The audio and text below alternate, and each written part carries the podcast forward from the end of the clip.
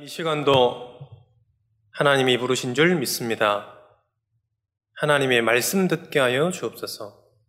사람의 말이 아니라 하나님의 말씀을 듣고 말씀이 우리 심령에 각인되는 귀한 시간 되게 하여 주옵소서. 한 주간 동안의 이 말씀이 각인되고 성취되는 주역으로 우리를 사용하여 주옵소서. 예수 그리스도 이름으로 기도합니다. 아멘. 반갑습니다. 우리 신앙 고백을 한번 하겠습니다.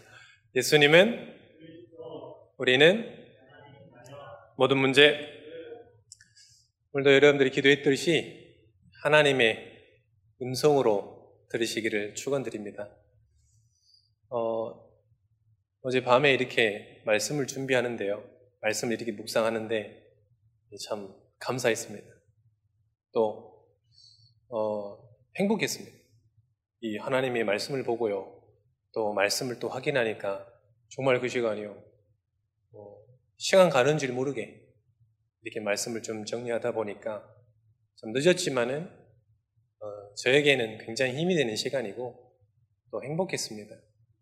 여러분들에게도 이런 힘이 되고 행복한 시간, 또 하나님이 주시는 평안함을 얻는 시간, 특히 또 하나님의 말씀이 여러분들에게 완전히 각인되는 시간 되시기를 축원드립니다.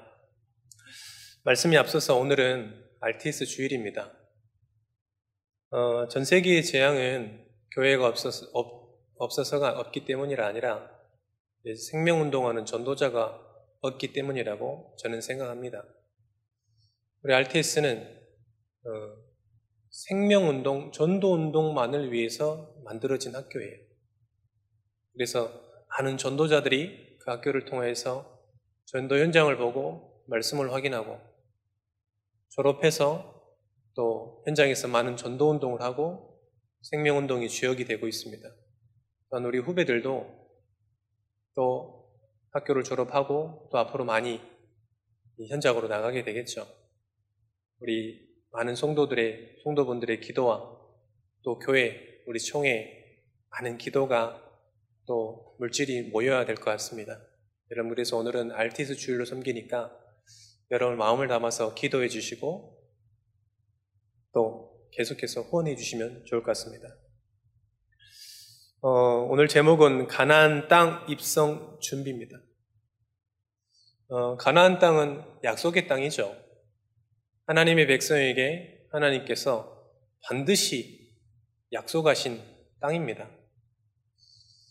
가나안 우리 이때까지 창세기, 출애굽기, 레위기, 민수기, 신명기 이렇게 말씀을 계속 봐오면서 다시 한번 확인해야 될 말씀을 좀 나누도록 하겠습니다.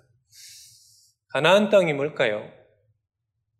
어, 저 멀리는 천국이 되겠죠. 또 가까이는 우리 가정 가문 보고마가 될 것이고요. 또 후대 보고마가 될 것이고요.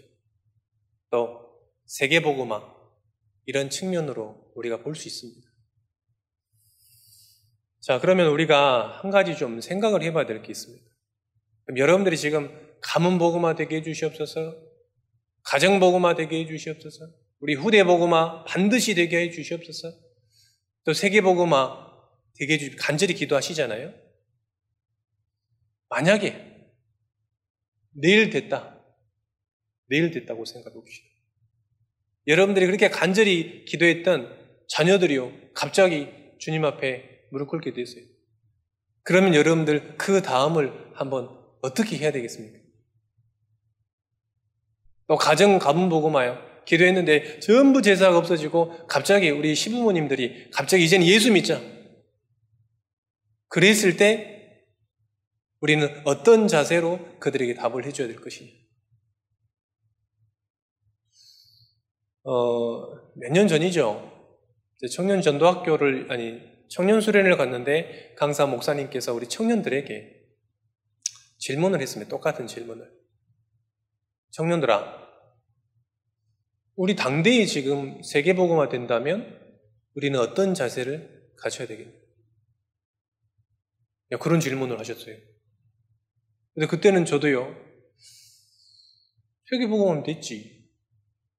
티모데 보고만 하면 됐지. 우리 가정 가문 보고만 그럼 됐지. 이렇게 생각하고 별, 어, 이, 아는 생각, 별다른 생각 없었단 말이죠. 근데 그 질문을 듣고요. 뭔지 모르게 하나님께서 제게 그런 확신과 그런 미래를 주시고 또 생명 운동할 이유를 제게 주셨어요. 여러분 어떻게 생각하십니까? 혹시 한 번이라도 생각해 보신 적 있습니까? 우리가 어, 말씀을 통해서 우리가 답을 찾아야 되겠습니다. 일단 다음에는 이제 여호수아가 나오겠죠. 이제는 진짜로 가나안 땅에 들어가기 전이고요. 그러면 그 다 가나안 땅을 지금 입성하기 전 우리 우리는 무슨 준비를 해야 되겠냐? 그걸 말씀을 통해서 우리가 어, 확인하는 귀한 시간 되시기를 축원드립니다. 첫 번째로 우리가 기억할 것은 이 말씀을 통해서 확인할 것은 신명기서 8장 11절입니다.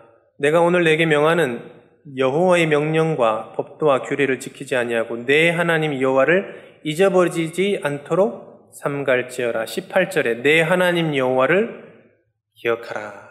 그랬어요. 첫 번째로 여호와를 기억하라는.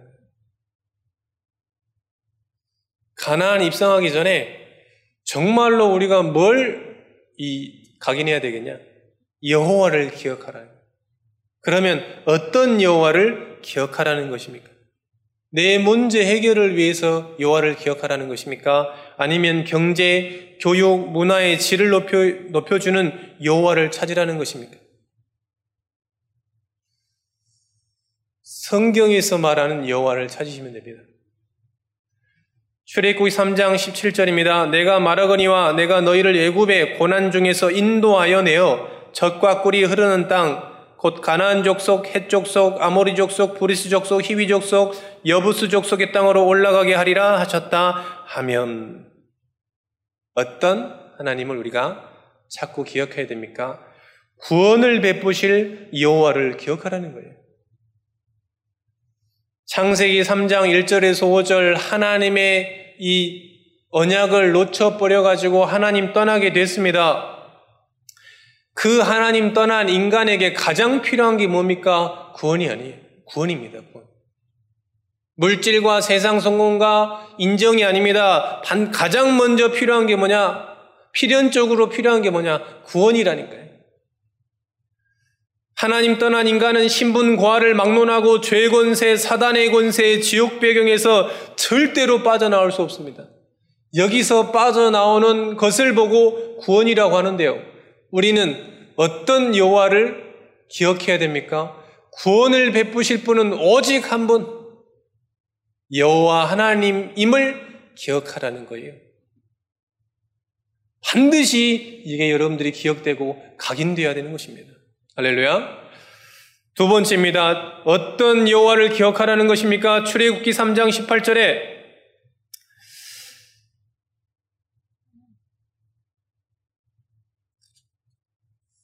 그들이 내 말을 들으리니 너는 그들이 장로들과 함께 애굽 왕에게 이르기를 히브리 사람의 하나님 여호와께서 우리에게 임하셨은즉 우리가 우리 하나님 여호와께 제사를 드리려 하오니 사흘길쯤 광야로 가도록 허락하소서 하라. 어떤 여호와를 기억해야 됩니까? 희생제사, 피제사, 곧 그리스도를 보내실 여호와 하나님을 기억해라는 거예요. 창세기 3장 15절에 하나님 떠난 바로 그 인간에게 처음 준 것이 그리스도 언약이에요. 400년 동안 종되었던 그 이스라엘 민족에게 답으로 주었던 해방의 길로 주었던 그것이 희생제사예요. 그 그리스도를 기억하라는 거예요. 사도행전 4장 12절에 다른 이로서는 구원을 받을 수 없나니 천하 사람 중에 구원받을 만한 다른 이름을 우리에게 주신 적이 없습니다. 어떤 여호와를 기억해야 됩니까?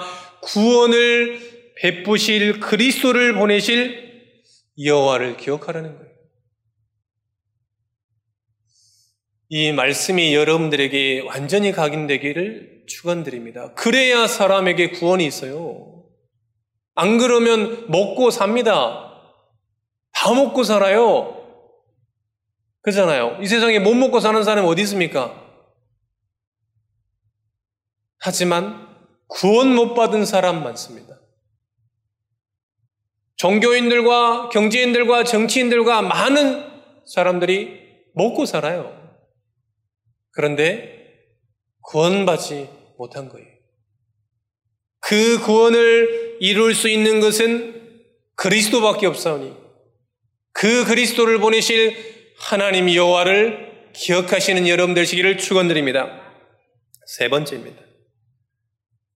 출애굽기 3장 12절입니다.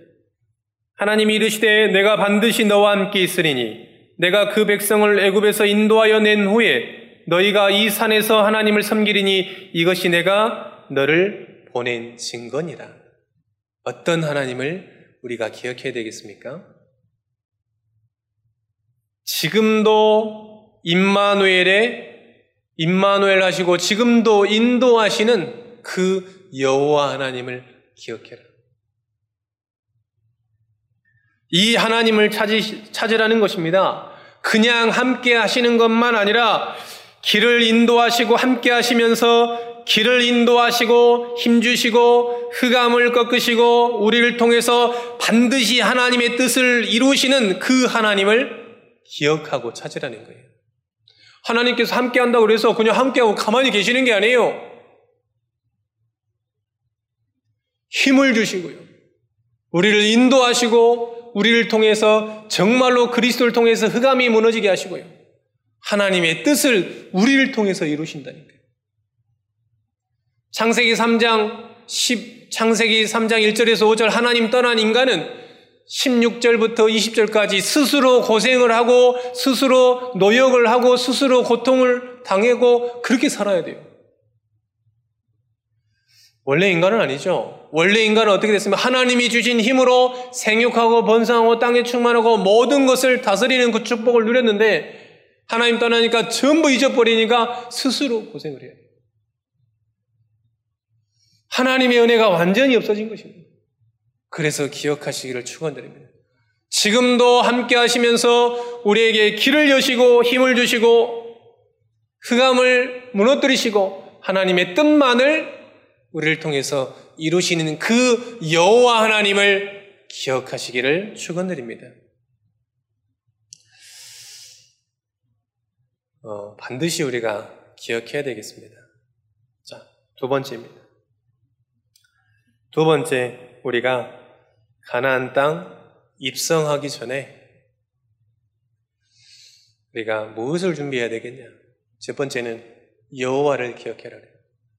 두 번째는 신명기서 8장 14절입니다. 우리 한번 같이 한번 읽어보겠습니다. 내 마음이 교만하여 내 하나님 여호와를 잊어버릴까 염려하노라. 너희는 여호와는 너를 애굽 땅 종되었던 집에서 이끌어내시고 자 가나안 땅 입성하기 전에 우리가 두 번째로 우리가 붙잡아야 될 언약 두 번째는 뭐냐 불신앙을 버리라는.